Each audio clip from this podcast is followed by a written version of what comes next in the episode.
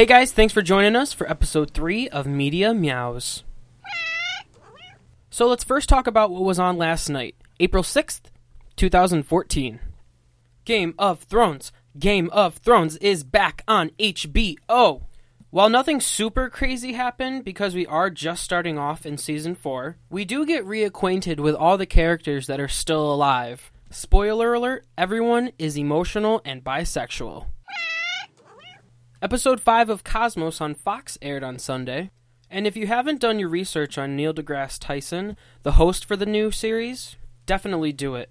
He has a podcast called Star Stuff that I've been listening to for years, where he talks with comedians about popular science. They even answer questions from their viewership. It's very funny, so do check that out. But on Sundays when Cosmos airs, it's really like it's a completely different Neil. Yes, you can close your eyes when you're watching Cosmos and just be drifted away into your own ship of imagination inside your head. But just don't open your eyes, because then you'll realize that something's off. Tyson seems a little distraught in almost every scene. I don't know if it's his nerves or it's him trying to remember his lines, but it does seem like he's struggling to maintain eye contact and an open view to the camera while trying to maintain a sense of wonderment and fantasy exploration with the story and the narration. It's definitely not overacting. It's almost like no acting. I feel like Neil needs to be a little more real or freeform, because he kind of just seems like he's reading a story to a little kid in bed versus taking us on a journey with his voice, as he does so well in his podcast. Do you watch Parks and Recreations?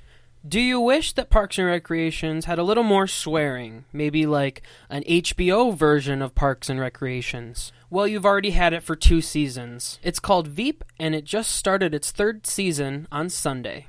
It's starring Julia Louis Dreyfus, and she is the Vice President of the United States of America. Now, this show's on H B O, so there's going to be a lot of little funny swear words. The season started out great and told us where it's going for the rest of the season.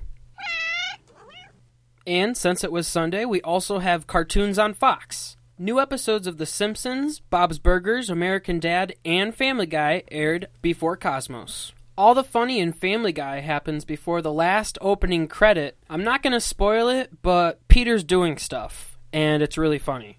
Then hop over to Bob's Burgers, because Linda becomes psychic. Okay, so what are we going to watch tonight? We have Bates Motel on A and E.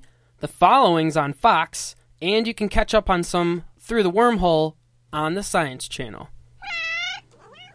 Okay, thanks guys so much for listening. We have a couple new ways you can find our show. We just got into iTunes, so all you have to do is type in the search bar in iTunes, Media Meows, and we should come right up.